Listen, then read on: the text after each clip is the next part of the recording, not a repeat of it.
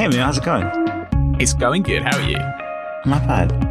There's a funny thing happened this week. Um, we were we were supplying some artwork to Apple Podcast to um, kind of dress up the the subscription version of Happy Hour, the ad free version, and um, you know they give us some like native artwork and everything. And um, And the, the, the the pretty show art is actually just there for everyone. I think so. If you oh go cool, to the Happy Hour page in Apple Podcast now, instead of like the traditional layout where you have just like the they just take like the color from the from the square artwork and just put it on the background and blur it out.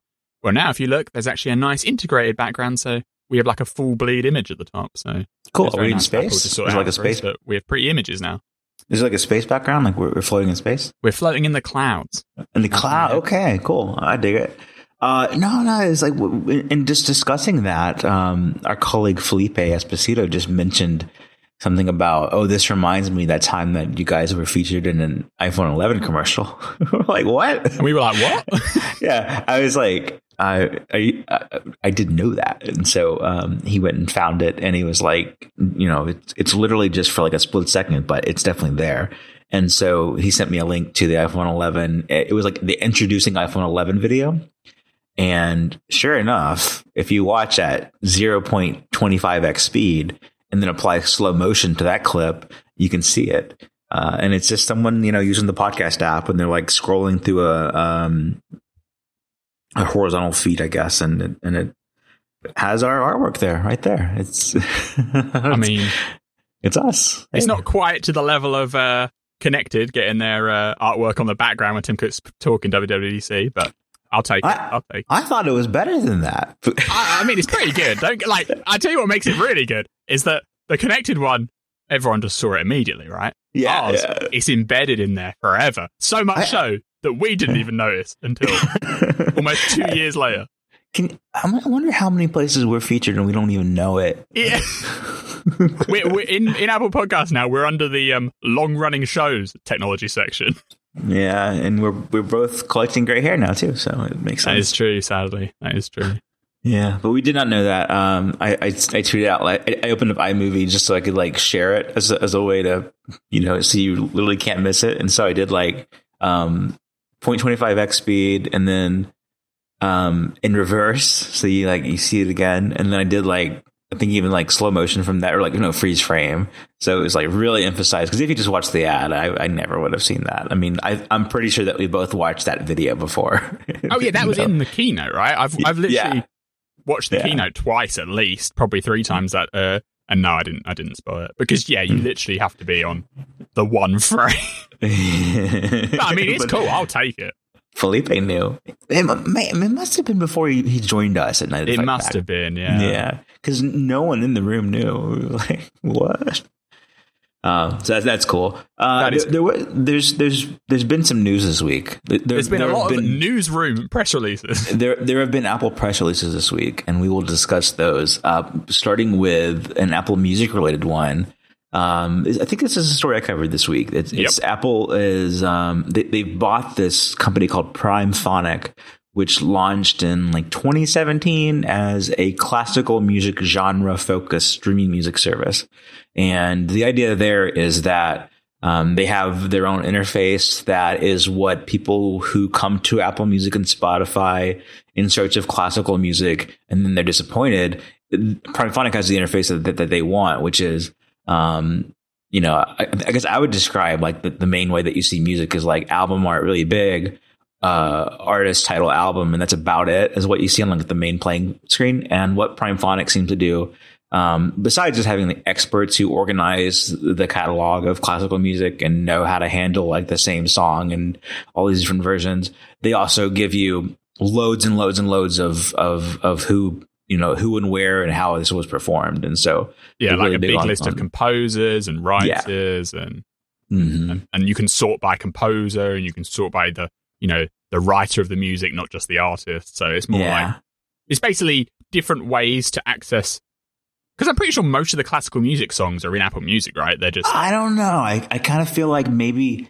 maybe maybe they are, but I, a lot I- of them are maybe not all Yeah, a of lot of them, them are. but a Yeah. lot is Uh, yeah. if you know how to find it basically and Apparently, mm-hmm. if you are really into classical music, which I'm not, unfortunately, but if I was, apparently, you know, you really want to look it up by like you can search for like Beethoven and see all the symphonies, and then also who composed on that and who riffed on the symphonies to make the new symphonies, and you know Tchaikovsky's fiftieth sonnet or whatever it's called. Like there's, they just give you a lot more data than what you would find in Apple Music, which basically lets you search by artist name, album name, or song title, right?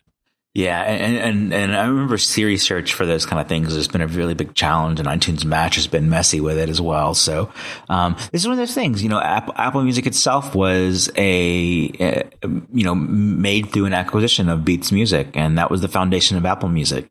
And and you know, Beats certainly didn't have a uh, big experience with classical music, so Prime Primephonic came about you know, even three years after that and did this classical music service for, I think, $15 a month.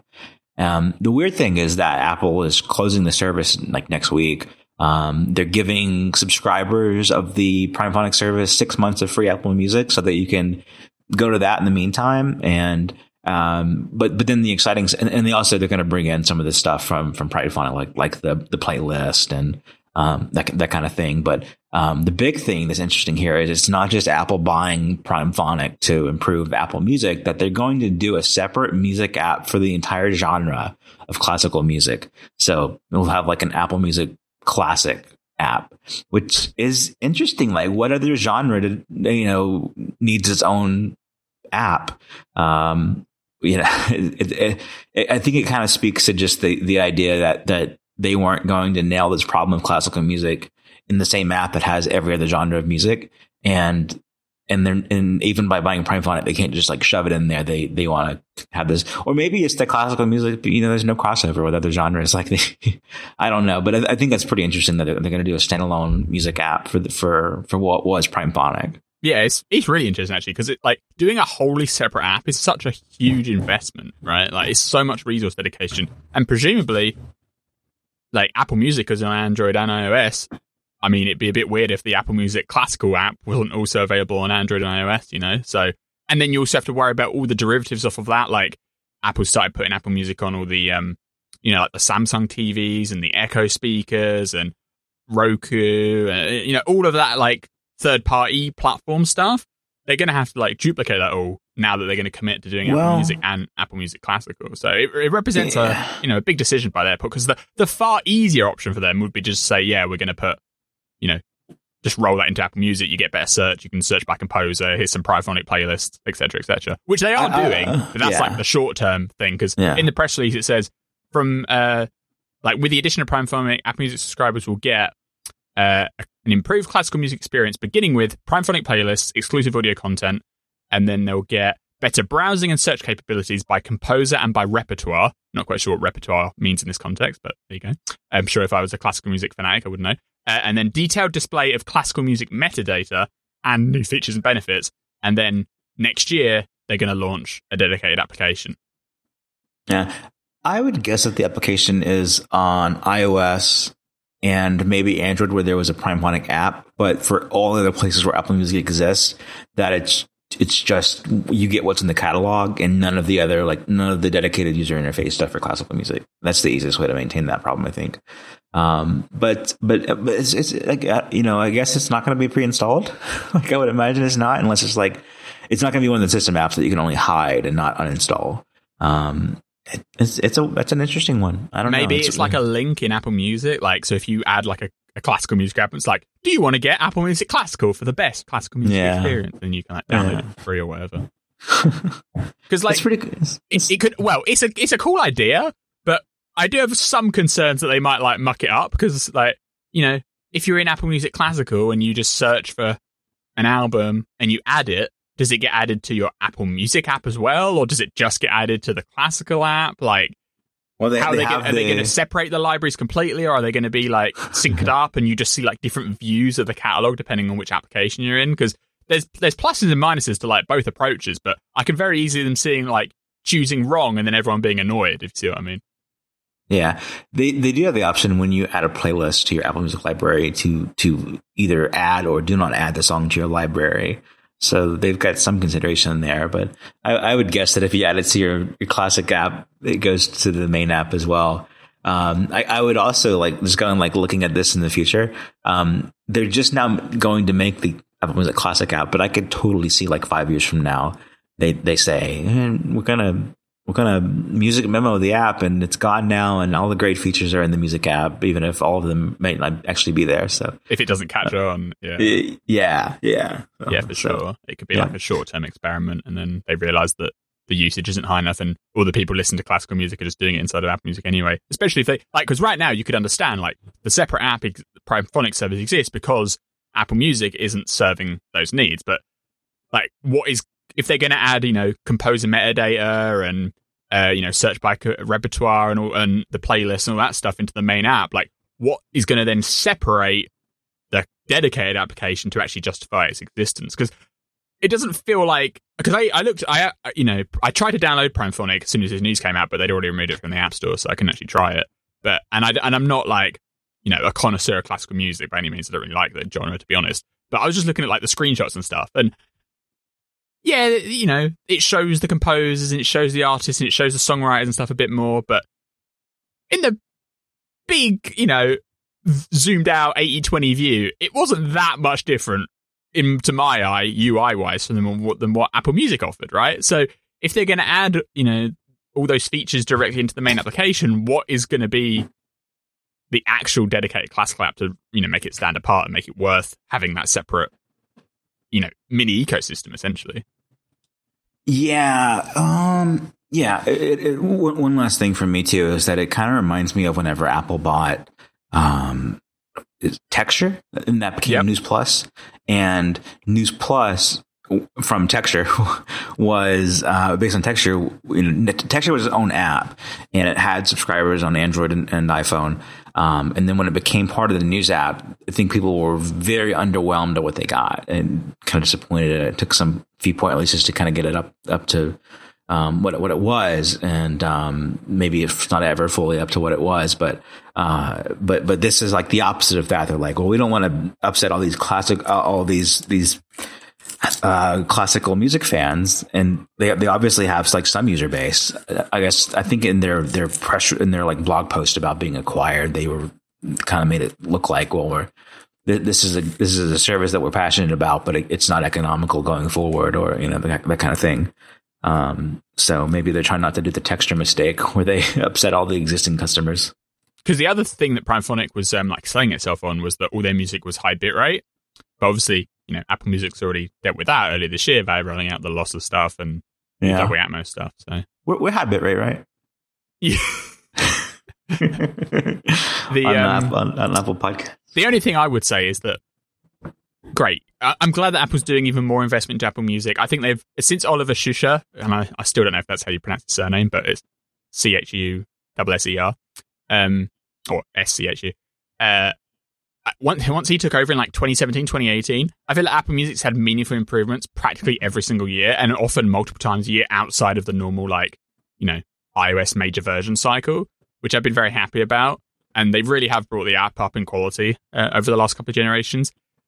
However i still feel like there's some like low hanging fruit that maybe they should be getting right before they start making like separate apps for subgenres just like general speed. Like i I, have used the Spotify app a, f- a few times. I mean, I'm, I'm never going to pay for Spotify separately because I, I don't want to pay for two streaming services. I'm not going to drop Apple One. So that's, you know, that's my bias up front. But the main thing I like more about Spotify than Apple Music is the speed. Like Apple Music is just slow. Not when it's like playing the tracks, but like browsing the tabs. It like mm-hmm. yep. you're like browsing a website slow, like a bad web app, very slowly. And in many mm-hmm. ways, that's actually what's happening under the hood. Because like the library tab is native, but then you know the the the browse tab, the like, the watch now tab, the for you tab, whatever that one's called.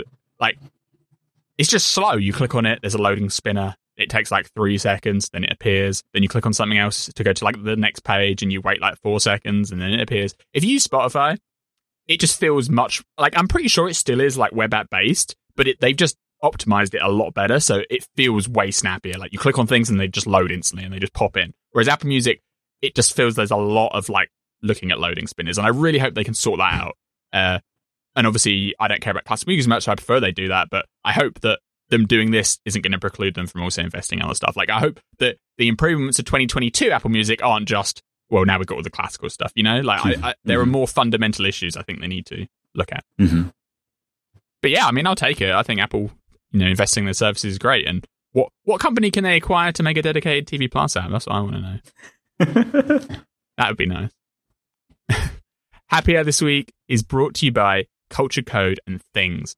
If you want to achieve a goal, you've got to plan ahead, and there's no better tool than the award winning app that is Things. Things is a rich to do list which lets you organize by project, and for each of your goals, you can just make a project, add the steps to reach those goals as to do list items, and then schedule due dates as necessary. Of course, Things has all of the features that you expect, like priorities, due dates, everything. But today I want to focus on a fantastic new addition in particular. Things now supports Markdown inside of your notes. That means you can easily add rich text notes to your to do list items. You can add bold font, italics, underline, headings, highlights, code blocks, the lot. All the Markdown syntax is automatically detected and rendered beautifully inside of your to dos and project notes. In many other to do list apps, the notes field is kind of like a second class citizen. You know, maybe it's like tucked away deep in an inspector panel, or it's shown in a very small font below the to do.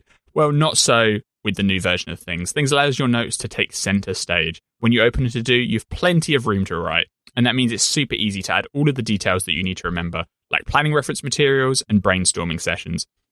Of course, not every to do needs a long note to go with it, but for the ones that do, it's so great that you can now keep it all inside of things. And thanks to the Markdown support, even your lengthy notes now look and feel fantastic. So if you haven't tried things before, now is a great time to check out the new version. Just search for things in the App Store. Or you can head to their website at thingsapp.com and you can download a free trial for your Mac and try out the Markdown features for yourself and everything else that Things has to offer. Whatever it is that you want to accomplish in life, Things can help you get there. Once more, go to thingsapp.com and try the app for free today. Thanks to Things for sponsoring the show. Yeah, I've, I've been a Things user since 2013, and uh, it, it, great app on the Apple Watch, on the iPhone, iPad, and Mac, and uh, love to have Things sponsored. So check them out. Uh, next up, we have uh, two App Store stories that that were sort of press releases from Apple. Um, the, the first one, I I recall getting like the the PR pitch for it. The second one, I don't think that they they did that with us, but um, it was certainly hyped up to be something big. I think I was I, I didn't end up getting to, to, to do the actual story. I was um, with with the kids, but um, in, so I so I had the at a glance read on what it, the story was from Apple's perspective, but not like digging into the story. And I went to bed thinking, "Oh, this is a big change." And I went and woke up and like actually like looked at our coverage and everything. It was like, "Oh, oh, I see." Yeah. Um, so so what's this first story? Yeah, so the first one is the settlement that Apple announced with a class action lawsuit that was from small US developers. Uh, obviously, this isn't representing all US developers because there's hundreds of thousands of them, but you know, a, a, a, fair bunch of them got together and filed this lawsuit about the terms of the App Store being unfair. And from a high level view, it does seem like the uh, developers, so the uh, the plaintiffs, were going to lose, and Apple was probably just going to win the suit if it went to trial. Uh, but the headline of like, you know, Apple fights small developers in court probably isn't very great, and uh, Apple wants to get some, you know, people on its side. Uh, so it seems like they have come to a settlement where Apple essentially pays some money, but not much else really changes uh, to give the the class action lawsuit some saving of face. The lawyers get paid.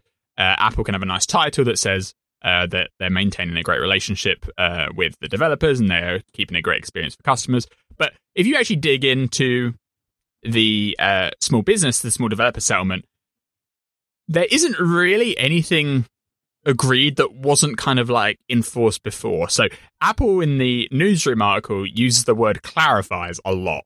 And that's a very good uh, summary word for what this settlement has. Because basically, all of the terms of the App Store that have been in use for the last couple of years, Apple's basically agreeing that yes, these are the terms, and we're going to write them out more plainly for you, so you don't have to guess. But it's not like they've made like a concession to let developers do something that they couldn't do before. So there there are a couple of things that did actually change, but they're very they're very minor. For first, uh, the App Store Small Business Program. So that's the thing where Apple said that if you make less than a million dollars a year, uh, you can keep 15 you can keep 85% of your money instead of 70% right? Because you get 50, you get half commission you get 50% commission. Uh, which is great. I've benefited from that and most small developers are making less than a million dollars a year so they're very happy. Yeah th- this is the don't let most developers side with spotify.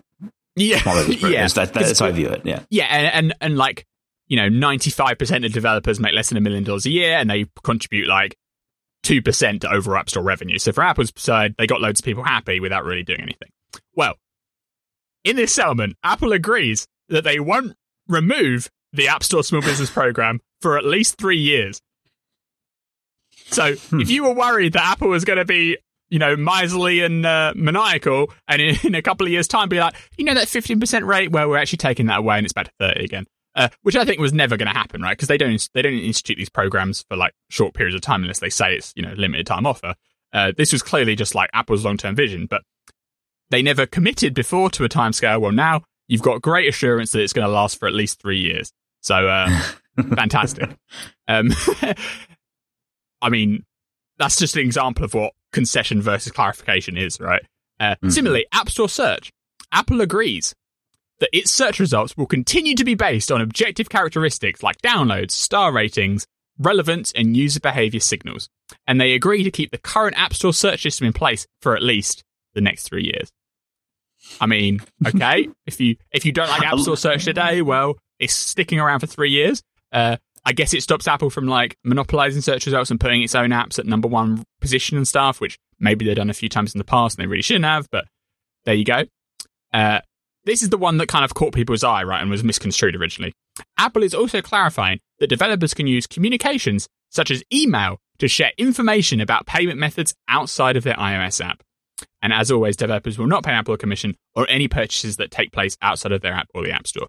Now, this rule is, at least it wasn't like before Apple started going to trial and, you know, all these different courtrooms, this rule was not written in the guidelines. It was just kind of one of the rules that App Review would have a go at you about, or that Apple would have uh, big fights with big companies about, namely Spotify. Uh, but it was never written down, right? So for I'd say in around 2018, 2019, Spotify got angry because they were emailing their customers um, to say that, oh, why are you subscribing in the Spotify app when you can uh, buy through our website and it'll be cheaper and you will give you a 5% discount or whatever. And Apple rejected them for that because they said you're not allowed to target iOS customers uh, outside of the application. There was a bit of a riffraff about it. And basically, what the, what the outcome of that was, uh, you know, a couple of years ago, was that Apple let companies email their customers in bulk as long as they're not targeting iOS users. So well, essentially, you can email, like if you get someone's email, you're allowed to email them and do whatever you want, as you probably should be able to, right? But you're just not allowed to like, uh, let's say I'm a new subscriber to Spotify and I've subscribed through iOS, which you technically can't do anymore, but you know, imagine you can. As soon as I sign up, Spotify sends me an email saying, okay, you know, screw paying through Apple, pay through our website instead. Like that's what Apple outlaws. And all they've said in this press release here is that that rule will stay as it is. So they didn't, you know, let people do whatever they want. That's that got, you know, in some pretty big press, uh, you know, newspapers and stuff. That rule was kind of misconstrued, but there's no change to the rules. It's just writing down what Apple has been enforcing for the last few years. Uh, and Spotify and the like are still not going to like it because they want to direct, they want to target customers directly, and Apple doesn't want it. But they've kind of like, you know, put a line under that. Mm-hmm. One thing that is technically a change, Apple is uh, committed to expanding the number of price points available to developers. So I think people kind of know this like abstractly, but if you haven't heard it before, it sounds a bit funny. But Apple gives you a list of prices that you can choose to sell your app at or in app purchases, right? Uh, and basically, they give you every increment of 99 cents starting at 99 cents. You get 99 cents, 199, 299, 399, 499, all the way up to like $2,000 or some. No, please, please, please keep going. Yeah, I'm not going to count from to a thousand. And then they have a few more that are kind of in between in different places, right? But in general, you basically get one every dollar. Uh, this had come up in some, you know, preliminary lawsuit stuff that Apple was price fixing because technically you can't sell an app for 49 cents, right? Because Apple doesn't give you the option to choose that price. Well, in their incredible generosity, as part of this settlement, Apple is committed to increase from fewer than 100 price points to more than 500. So, whoopee, this lawsuit, if you want to be a developer starting like next year, you'll probably be able to choose any price in uh, increments of like 10 cents from zero to $1,000. So, there you go. Have at it. Okay. okay. And that's basically it.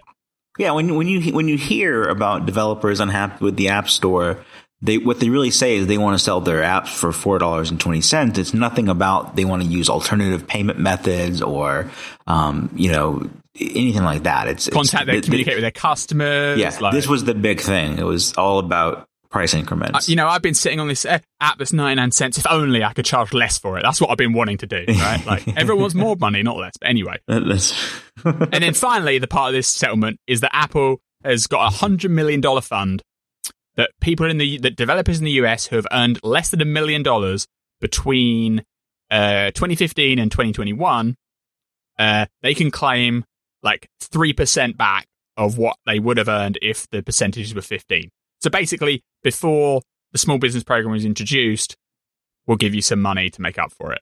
Uh, the lawyers take 30 percent hilariously of that 100 million dollar settlement. So the lawyers get 30 million, and then that remaining seventy million dollars is split up to people that you know qualify and then say hello. I want some free money, Apple.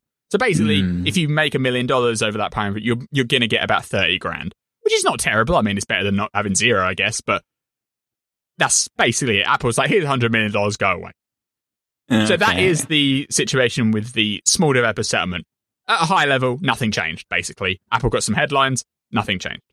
The thing that is more influential is the Japanese settlement. So this was uh, a few days later. Apple closed the investigation with the Japan Fair Trade Commission, and in that news release, in that press release, Apple announced that they are changing the policy around how apps are allowed to communicate that they can sign up outside the application. So specifically for reader apps. Now, Apple classifies reader apps as like uh, media consumption apps where you don't sign up for it in the application itself. So, like Netflix or Spotify or newspapers or magazines app, where basically you launch the app, you type in your email address and your password, you log in, right? And then you just see your content that you bought elsewhere.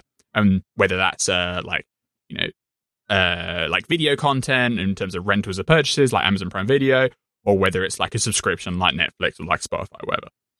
So, for that single category of reader applications, Apple will now allow you to include an in app link that will allow uh, apps to direct someone to their website to set up or manage an account. And while this agreement was made in partnership with the Japanese Commission, Apple's going to apply this rule globally. So you don't have to have like a different app in Japan elsewhere. They're just going to let anyone do it. Uh, so theoretically, this is very good, right? Because one of the big complaints from these big developers is that you know, you're forced using that purchase because Apple won't even let you tell someone that you can buy elsewhere, right? So Netflix, you open the Netflix app today, it just has a login button with a you know a text field that you put in your email address and password, and it says sign in. And there's nowhere on that page where Netflix is allowed to link out to the web to tell someone how to sign up because that would you know evade Apple's uh, in-app purchase rules. So on that basis, Apple has conceded that now Netflix will be able to put a link into its application to tell people that they can sign up online instead.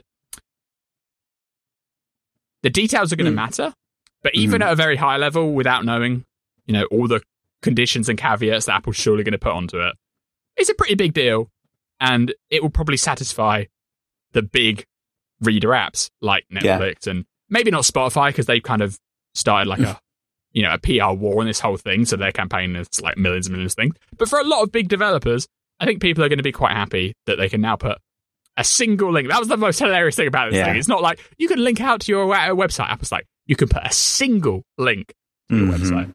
Yeah, the uh, and not just good for developers, but this is a clear example of where these changes are certainly better for users as well. So, for oh, example, oh, yeah. if, you know, I, I don't want to risk confusing reader apps with the only things that you can read because, like you said, it they're, they're media consumptions apps. It's Apple's term to say reader apps, but um, and they just and the reason they're called reader apps is because it started with Kindle. Yeah, which is what I was going to say. Like in Kindle, so you you you you cannot. Uh, well, the Kindle experience on iPhone and iPad is that um, you can download the app and log in with your Amazon account and access books that you've bought outside of the Kindle app on Amazon.com. You you can't go and look at like browse the, the Kindle store. Um, you certainly can't make purchases in the Kindle app without without Amazon having given thirty percent of their business to, to Apple in that case, and so they, they, they won't do that. So the the, the user uh, has to know how to get around. You know that you've got to buy on the web, and then you view it uh, on, on on the app, and that's not a good experience. And so you know, in theory now, there can be one link to the Amazon.com, I guess. Or yeah, like don't you dare put two links. No. Yeah, yeah. Which is just better for the user. Um, and, and, and Apple has language in their release that's like, to, you know, they all, all these concessions, you know, big or small, they qualify it with their previous position as this is, you know, generally speaking, these things would lessen security of the app store or increase risk of, of a customer being harmed in some way, you know, um, financially if, if, these things, you know, were to exist. Well, now they're starting to exist, which is a, you know, big and, and new. Um, but they, they say about the single link that Apple will help a developer ensure that it's like safe in some way. And all they could think about was, are they going to make it go through iCloud Relay when that's ready? Like, what are they talking about? What makes a link safe? Like, right, hundred yeah. percent. Because like, uh, if it was just you can now put a link in your app, well, they could roll that out right now, right? Like, mm-hmm. there's yeah. no technical condition there. It's just okay. Now you can put a link in your app, and we'll submit it and allow it through App Review. But that's not what's happening because these changes go into effect in early next year. So Apple's uh, and Apple says it will update its guidelines and its review process to make sure users of Reader apps continue to have a safe experience on the App Store. While in-app purchases through the App Store commerce system remain the safest and most trusted payment method for users, Apple will also help developers of Reader apps protect users when they link them to an external website to make purchases. And there is so much that could, you know, undermine this entire like goodwill of the policy, depending mm-hmm. on Apple's definition of help, right? yeah. Because it specifically says these apps can share a single link to their website to help users set up and manage their account. Now, what does set up and manage their account mean? Like, like if, is Apple gonna like dictate that when you click on a link to go to the website, you can't like show special offers or discounts or comparisons to the price if it would be inside the app? Like, it depends to what degree Apple's going to like bring the hammer down here. Yeah, are they going to police what's on that website? Like you can you can add this link, but oh, we don't like where the link goes. It's too um, there's too many options here for what you can do. Like you, this links to a to a bookstore. Um, you, you can't do that. Um, that that's that's gonna we're gonna we're gonna find out. Um, but but that that help you know help developers thing is really interesting because you know at a minimum like make sure it's HTTP PS and you know secure, and the, you know then you go a little bit further, and it's like, well, it's got to run through um through through uh, uh, the, the, relay feature, and then it's like, well, you know, then they could they could because all browsing police. goes through WebKit or Safari anyway, right? So. Right. Yeah. Um, but and presumably, it, a single link is not allowed to be opened inside the application, i.e., through like a web view. It's going to mean kicking you out to the web browser. which is not yeah yeah yeah. We'll see. That that's that's like one of the more interesting things about what's going to happen is what and also the terminology of single link. This is software. Like what if you put a single like because a single link could be a big button right? It could say buy on the web in like a bright blue yeah. font with a big you know border around it. That could be classified as a single link. Or uh-huh. apple could say no that's a button. A single link means like you know like footnote with Hypertext, a little like yeah. small print sign up on the web. Do you know what I mean? And, and does and does the text of the link is it allowed to say pay on the web or, or buy on the web or subscribe on the web, or is it have to say like set up your account? Do you know what I mean? There's a big scope here for Apple to like take what at the at the top level sounds like a good policy. And even if they do like, you know, lock it down in 10 ways to summer, it's still going to be a concession compared to what it is now, where you're not allowed any link of any of any nature if you just imagine in your head what you'd like to do as a developer for this single link experience, I feel like Apple's put enough sentences around that line that means it's not going to be as clear cut as what you might hope it might be. And yeah, like another example is hmm. Disney Plus, right? They're a reader app, but they also let you buy. You can subscribe to Disney Plus in Disney Plus, through in-app purchase, through Apple's in-app purchase system. So if they're now allowed to put a single link to their website to, to subscribe there instead, like, is Apple going to be like, well, when you click on that link, you're not allowed to like make it clear to the customer that now you're buying through the website that it's 30% cheaper than it would be if you're buying an application, right? Like, there's so many um, possible th- conditions they could hang off this rule that we're going to have to wait until the change goes into effect in early 2022 to really know like how permissive Apple's being here. Yeah, and the thing about this comes from Japanese oversight basically is and and then they apply it to the entire store globally. Um, I can imagine if they didn't do that from the start, they only made this about Japan. Um, then every other country would just copy what Japan did in terms of yeah, and, and obviously Japan's not the only one complaining. But like so many people want Apple to let you communicate different ways. You know, a link Yeah. out of the App Store. It's not just a Japan thing. Like we've been saying, uh, US has been investigating. Europe already has like a preliminary judgment on the thing. So I don't think they could ever get away with like. Oh, now Japan said we have to do this. We'll do this only in Japan. You know, like it was going to have I mean, we- some we- kind of global rule.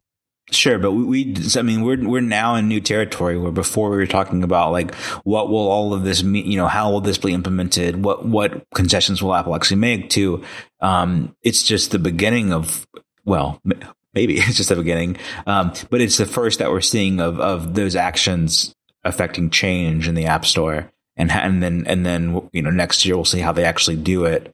Um, but but you can also look at this and say, oh wow, like the class action actually had you know some results that affect some people, um, and then the Japanese investigation it has you know a much bigger result that affects everybody in the App Store and and the users of those apps.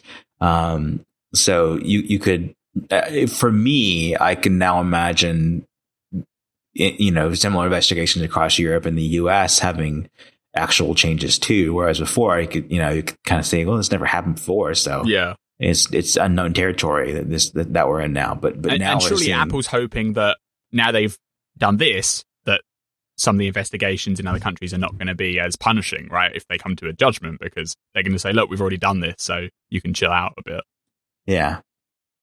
So it's it's definitely interesting, but there's just so many words, and Apple loves to like announce things with headline, like like because this came like a week after the Spool developer one, where like Apple made it, tried to spin it in one way, and then really it was like a you know a thing of nothingness, and now it's like, oh, this thing that sounds great and sounds like a big step forward, but there's so many paragraphs around the actual rule change that I'm like, all these paragraphs are just trying to like say it without saying it that this isn't as good as what it looks like. You know what I mean? yeah but still, it's very interesting.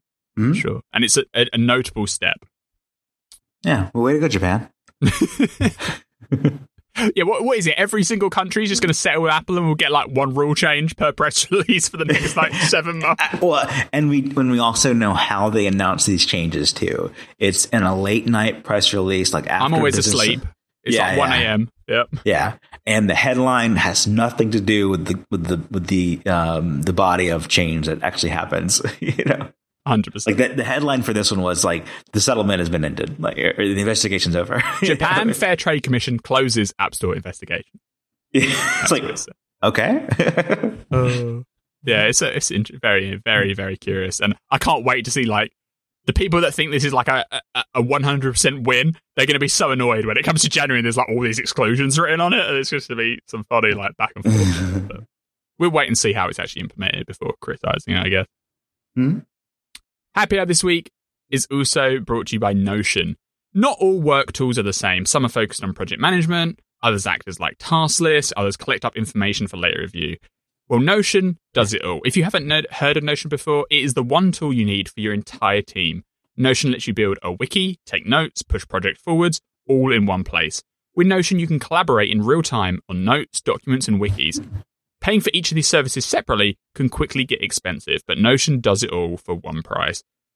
You know, the idea of a wiki may sound like old fashioned, but it really is what the teams of today need. A wiki is a central hub for all information relating to a business, and Notion is a fantastic expression of that idea, modernized for the modern web. Every team can use Notion to get everything down in one central place so that every department, from engineering to sales, can work together seamlessly. And Notion integrates with more than 500 web apps, including Google and Slack. hundreds of thousands of teams worldwide are already saving time, getting more done, and delighting their employees with the Notion. Plus, Notion has a worldwide community of millions of users creating templates and tutorials, so the product is getting better and evolving all the time.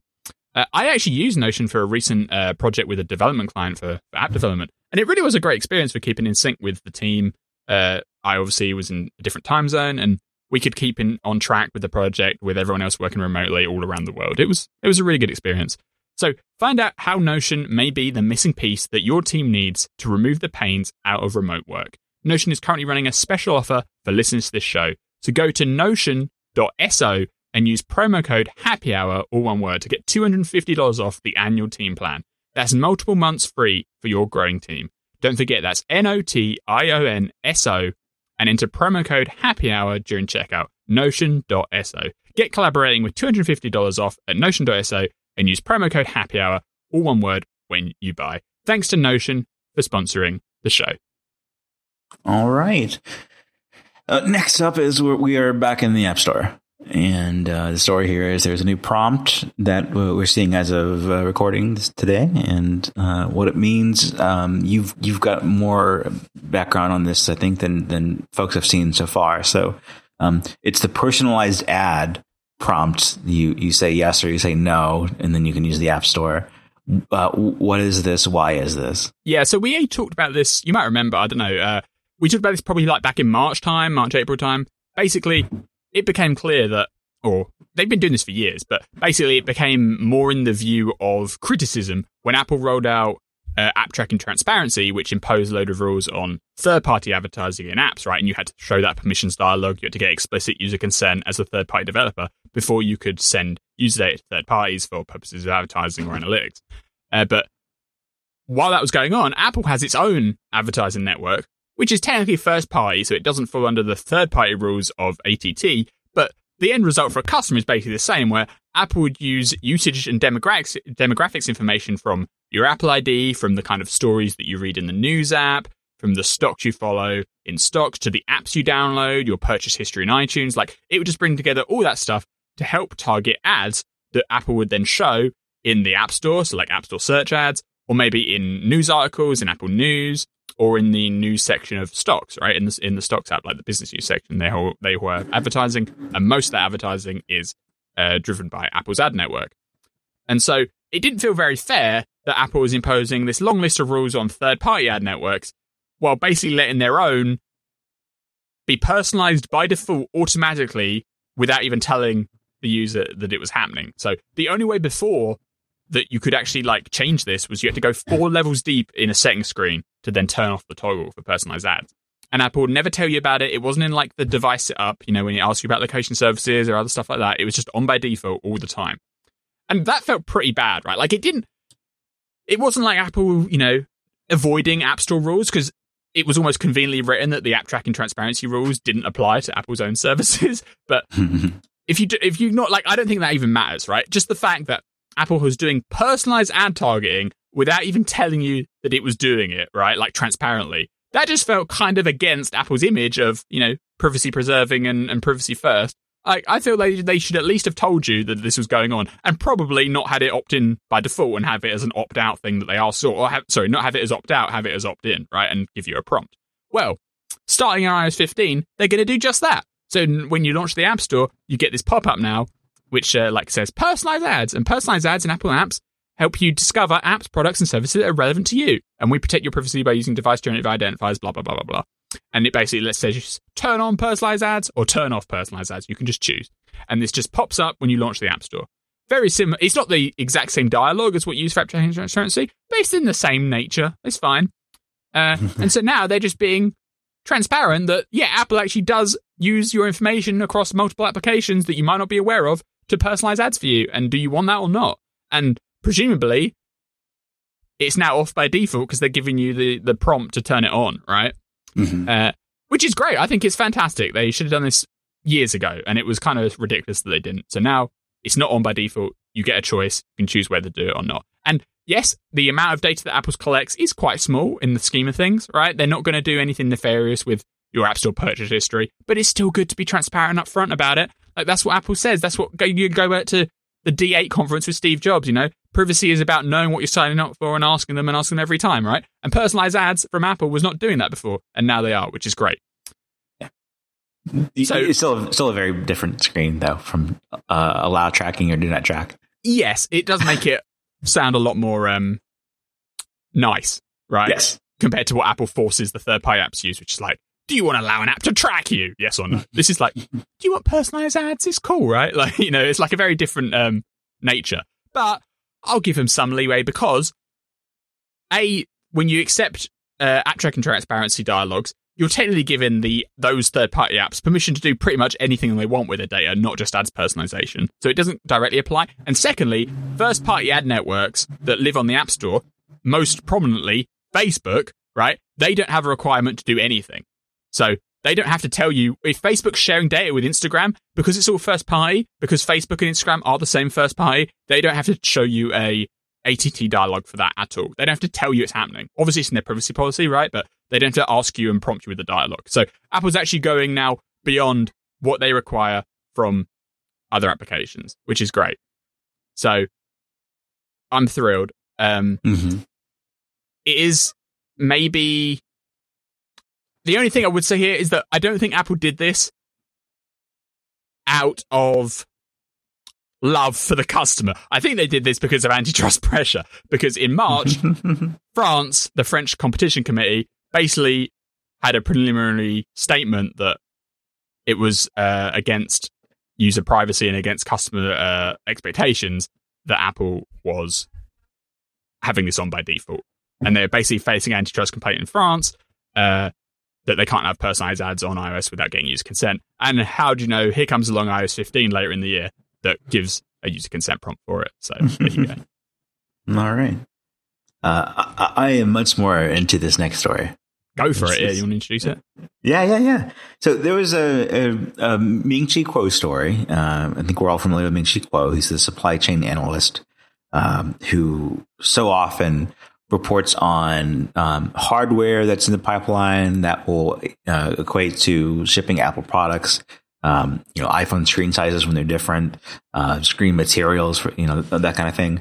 Um, this time he says that, well, he, Kuo says that the iPhone 13 will have this, this certain chip that will allow for satellite communication, um, between iPhones when you don't have cell service. And so, um, this this is kind of, just just from that alone is kind of like what we've talked about in the years past about um, I think Mark Gurman of Bloomberg was the first to report that Apple had played around with this, or you know, the idea was if you're somewhere without signal, you could still message iPhone to iPhone.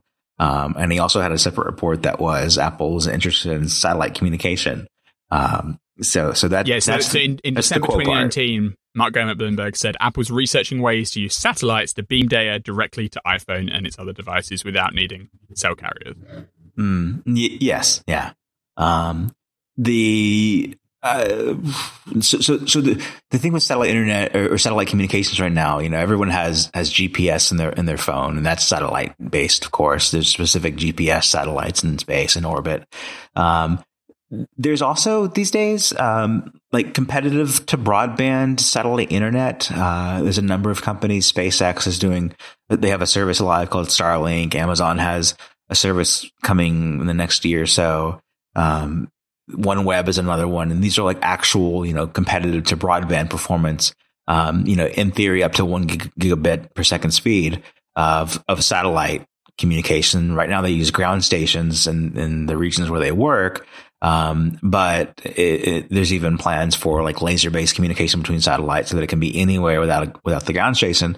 Um, and so then you could say, well, I don't need a carrier anymore. I can do everything that I can do over the internet. I can do on the iPhone anywhere with the service. But, um, that's nothing like what even like the Kuo report is about. It's strictly, it, it's really like what Mark Gurman had reported, you know, a couple years ago, which is, um, you know, maybe a call, maybe, maybe a text. Uh, and, and there's even, I think there's like, I think there's like, uh, I forget the company, but there's a company that is, um, doing very slow rollout of testing, like in specific countries, um, to just say this will allow you to send a text, and then they'll eventually make it something larger and in, in data size and go from there. But it's it's very early days for that kind of thing. So, um, so, so, so that's the, that's the quote part. You know, he, he cites this, this chip that'll be in the iPhone 13. Um, then there's more yeah, details. He quite basically said the iPhone 13 will have the hardware to talk to low Earth satellites. Right. Make yeah. of that what you will.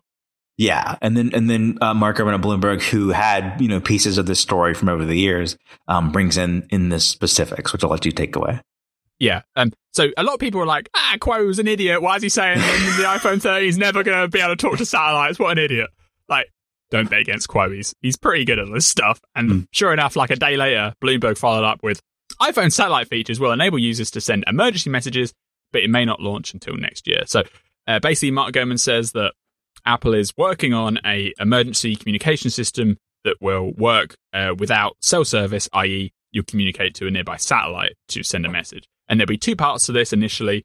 Uh, there'll be the emergency messages via satellite, that's apparently the name of the feature, which will be integrated into the Messages app. So right now you have blue bubbles for iMessage, you have green bubbles for SMS. Well, if you get into a catastrophe or a terrible situation, now you're able to send grey bubbles over satellite. So Apple let basically um, uh, integrate the emergency satellite messaging directly into the message app. So if you get into trouble, you'll be able to send a special type of message that doesn't need cell service. It will use satellite somehow to contact emergency services or close friends or something.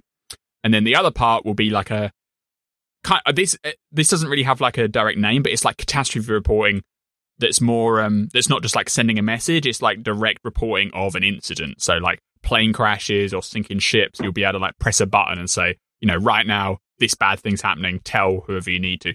That kind of reminds me of like, uh, you know, like Waze or the new Apple Maps, like you know, mm-hmm. crash reporting in Apple Maps, where you have like that little screen. It's like, is it a traffic jam? Is it a police? Or is it a you know an accident? And you just press one button and it reports it. So that sounds like that's part of it too. So you'll be able to send a text to somebody, and uh, even says that there'd probably be like a character limit because you can't send a lot of data over satellite well or reliably. So it'll probably be just like short messages just to be able to tell people that, you know, you need help.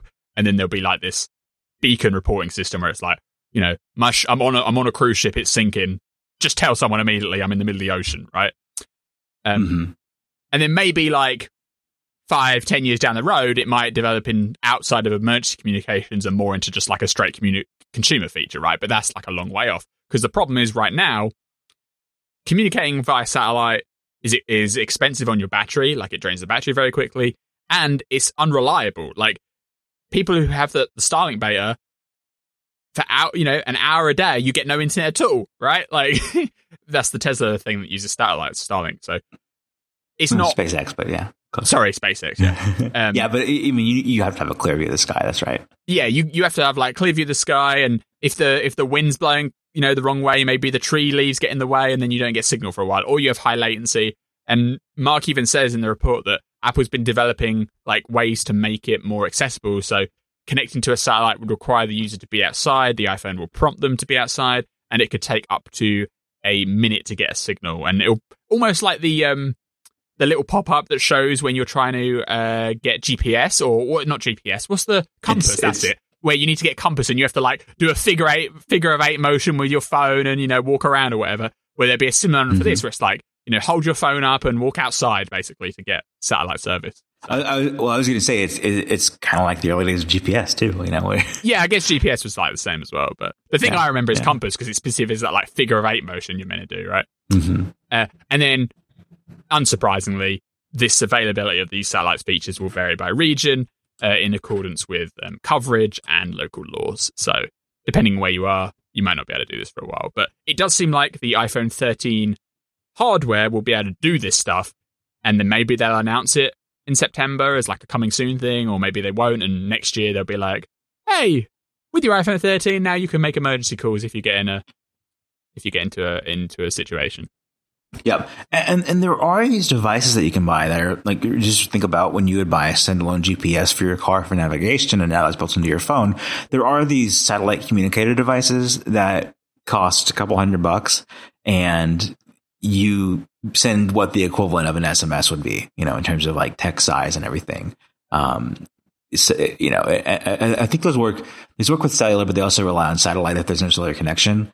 Um, but they, they can send uh, a, a, text message to uh, a, a, phone number or an email or or the app that's made by the the, the service. So um, you know, it, it, was kind of funny timing. I, I saw an ad on Instagram for a Garmin version of one of these satellite communicators and sent you a screenshot. And I said something like, you know, Apple should put those satellites to use and knock this product out. Um, and they're, you know, this is, this is just the very early days of this. And in terms of, you know, Kuo finds that, you know, knows that the chips in, in the supply chain for the iPhone 13. Um, but of course, it's much more to make this thing actually work. Um, and, and then, you know, Mark has the, the details.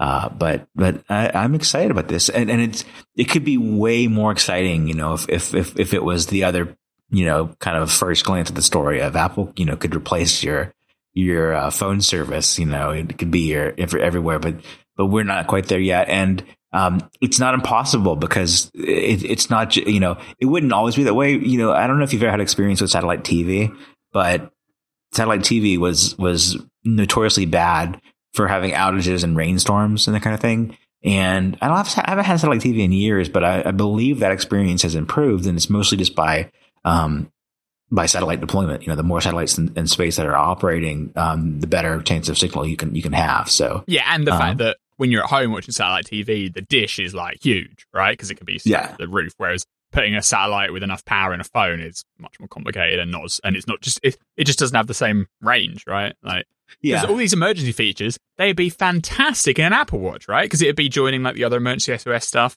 Uh, but mm-hmm. it's just not going to be practical because the watch is too small.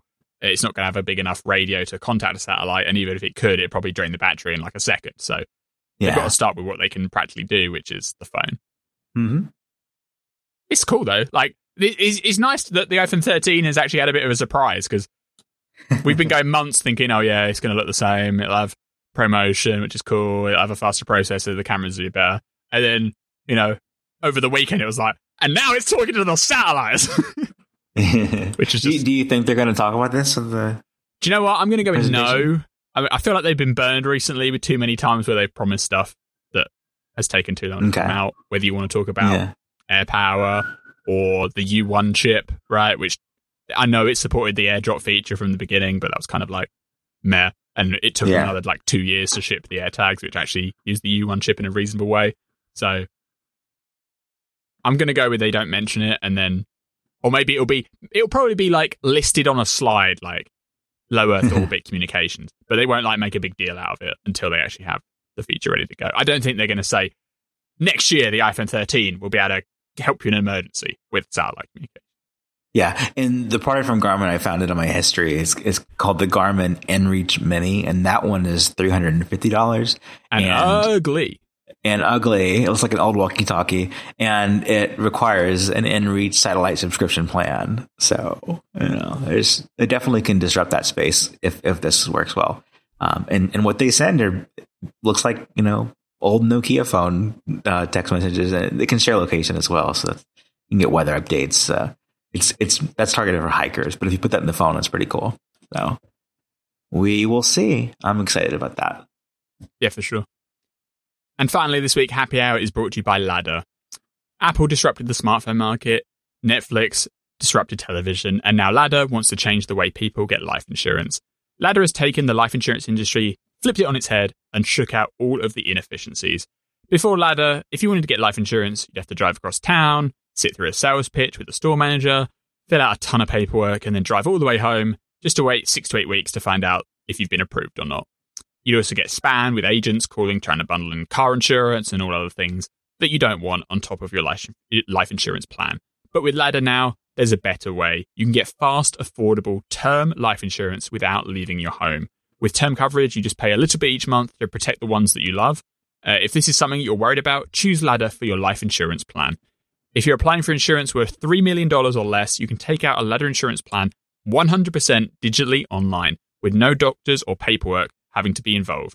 Just go on Ladder and you can apply in a matter of minutes on your phone or laptop.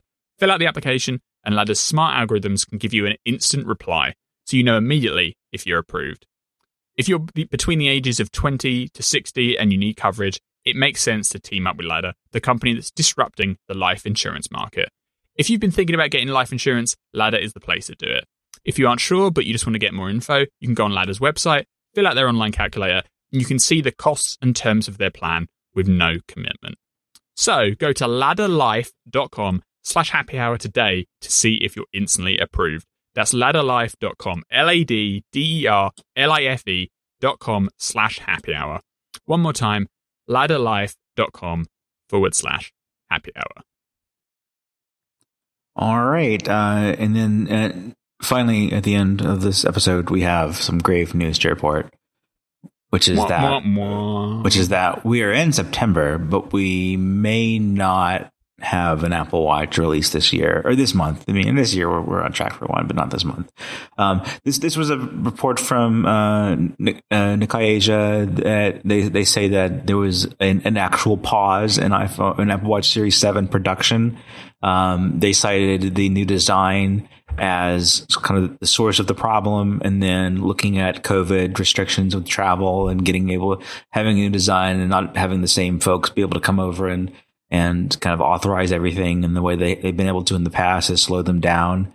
Um, and, and, and that means that ordinarily you'd see production ramping up right now for a, a release later this month, uh, or it would, it would have happened in August. And instead we were getting to the end of August and it was on pause for a short period. And um, I think I think now we're looking at the end of September. Is there was a separate report out today that the end of September is when production should ramp up, um, which is you know a, a, good month behind. So maybe Apple Watch Series Seven is is an October thing, um, in the way that uh, Series Six was October last year as well. But the iPhone won't be. No, the Series 6 was not October last year. no, it wasn't. The, series, the, the watch has always been on time so far. That's The what makes iPhone- this interesting because The last iPhone year it came was out- the iPad and the Apple Watch in September. Ah, okay, I see. Cool. And then they did the phone separately in October and then the Mac stuff in November. yeah, But yeah, like they've tried to obviously launch the iPhone with the Apple Watch together ever since Yeah. the uh, the Apple Watch has come out, right? Apart from I guess Mhm. the first one. yeah. Uh, but last year the iPhone was severely delayed, so the watch came out on time in September. And now this year, it sounds like the iPhones are coming out on time, but the complexity of the Apple Watch redesign has caused some supply chain issues, so they haven't been able to run production on time. So it's going to be coming later, probably you know mid to late October, which isn't a huge, Yeah. hu- a huge thing, but it's it's just interesting that this is going to be the first year now that it's the Apple Watch that is delayed. Yeah, and, and at first, you know, you could read the the um, Nikkei report and say, well, maybe they're going to launch it on time, but it'll just be severely limited. You know, you pre-order and then they sell out really fast, and the the pre-order dates go back into October really quickly. Um, but it it does sound like they just haven't had the amount of production that they could even do that, and that it's just going to be later for even pre-ordering. So Yeah, it literally says the production of the Series 7 watch has been temporarily halted as Apple suppliers try to sort out the problems and further certify the designs before going to mass production. And who knows if this is true or not, but Nikkei actually blame like COVID because Apple engineers haven't been able to go to China as Mhm. frequently to be able to like Yeah. validate the production processes and stuff. I don't know if that's true or not, but that's what they said it was one of the getting down to the why wire, though. why Mhm. they've had in production issues. Like, I guess on the one hand, it's kind of like a, a bummer, but on the other hand, I'm like, it's got to be a pretty good upgrade if they're having problems making it. You know? Yeah, You know it- what I it's mean? not Like, just the same design from Series Four. yeah, it's not know. just going to be the same kind of thing. So, whatever they're going to do to make the design significantly different and more complex, uh, I'm down for it from a customer's p- perspective because it's Mhm. going to ship this year. It's just not going to be September now, probably Mm-hmm. October, late October. Mhm. So yeah, new Apple Watch will be uh, significant. I guess is the Yeah. is the is the Yeah. positive spin on that article. Yeah, and, and then, then there've been stories this week on um, what this Apple Watch and future Apple Watches could could do in terms of health sensors. So not just the the redesign, but um, what the kind of the next few years Apple Watch could include. So what do we have there? yeah. So uh, this was from the Wall Street Journal that the Apple Watch is at the center of Apple's health ambitions. I mean, we could have told you that, uh, but for the future generations, these are the kind of things that Apple's looking at. Uh, one part is blood pressure sensing. Uh, and basically, I've got to give Zac full credit on this one because he said Apple is probably going to do what Samsung did. I was like, nah, they're not going to do that. But it turns out they're going to do what Samsung did, which is basically you get a baseline reading from somewhere else, and then the Apple Watch can tell you trends of how the blood pressure would change over time. Because obviously, to get an actual blood pressure reading with like firm numbers, you have to have like pressure and it like you have like a cuff that like squeezes your arm, right? And an Apple Watch isn't going to be able to do that, but they're going to use like optical sensors to be able to see uh, how the blood pressure in someone's body is trending. Uh, some employees have raised questions to managers about how useful the feature could be, uh, but they even said it's you know still in development, could change, but that could come mm-hmm. as soon as next year. It wouldn't be coming for the Series Seven because it relies on more complicated algorithms and maybe like an upgrade to the optical sensors on the device. Yeah. A Long term, Apple is supposedly reporting a studying a way to do a cuffless blood pressure device, uh, which could give a blood pressure reading without inflating, but that is you know just like research basically. Mm-hmm. Uh, also, for the Apple Watch Series 8, Apple is said to be investing in new sleep tracking features. Thank you very much, because the sleep tracking in the current Apple Watch is pretty mediocre. Uh, including the ability to de- detect advanced sleep patterns and sleep apnea. Uh, this would kind of bring it more in line with features already available in like the Fitbit and stuff. Mm-hmm. Uh, but they say that engineers are currently struggling with battery life issues because to expand the sleep tracking capabilities, it means Apple has to run the sensors overnight for longer, which could have a big effect on battery life. Uh, the one thing that obviously has been talked about for years and years is non-invasive uh, blood glucose recognition detection, which would help detect like diabetes. Uh, unsurprisingly, it says Apple's still struggling to get this sorted out. This is a thing that so many companies in the world are trying to nail, like a way to measure blood glucose without having to prick your finger. Uh, if Apple could nail it on a watch, it would be like a huge deal. But that's just, you know, it's still stuff that is way out, like many years away. So they're working on it, but it's going to take them a long time to, to, to perfect it. And then we've mm-hmm. heard about this from Bloomberg before. Uh, the Apple Watch Series 8 is probably going to feature a temperature sensor. And interestingly, the, the journal said that a planned use of this feature is for fertility planning. So it could give women's clues into their cycle uh, for ovulation purposes, which is a nice idea. But I mean, mm-hmm. more simply, surely a temperature can like help you know if you're getting a fever or something as well. Because it's yeah. just it's just a temperature. right, right, yeah. And then finally, so, Apple mm-hmm. is uh, pushing the FDA. What does the FDA stand for, Zac? The Federal Draw, the Food and Drug Food and Drug Assessment or something, yeah. something like that. Food and, Food, Food and Drug Administration, yeah. Food and Drug Administration, yeah. Uh, Apple is trying to pressure, well, not pressure, but like push along the process for the FDA to approve updates to existing features and capabilities of the current watches. So, uh, one of those things is that you know the current like detection for atrial fibrillation with the yes. uh, ECG feature. Well, right now that's only signed off for people that haven't been diagnosed with AFib before. Uh, Apple wants to get the FDA to agree that people that already have been diagnosed can use it to track their condition.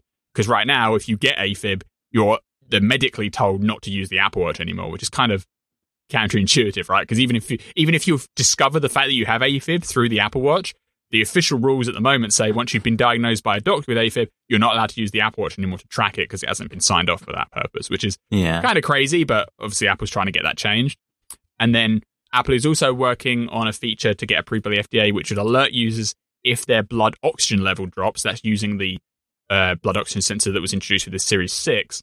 Uh, right now, the blood oxygen sensor just provides a reading, but it doesn't alert users when conditions change. So this is kind of like how when you do the ECG feature, it will tell you if you've got like sinus rhythm or AFib, right? But when you do blood oxygen, it just says like a percentage. It says like 97 or 95 or 100. It doesn't really give you any analysis on that. So mm-hmm. Apple's trying to work with the FDA to get that kind of stuff approved. So that would come in like software updates to existing watches because it just relies on current hardware. Mm-hmm.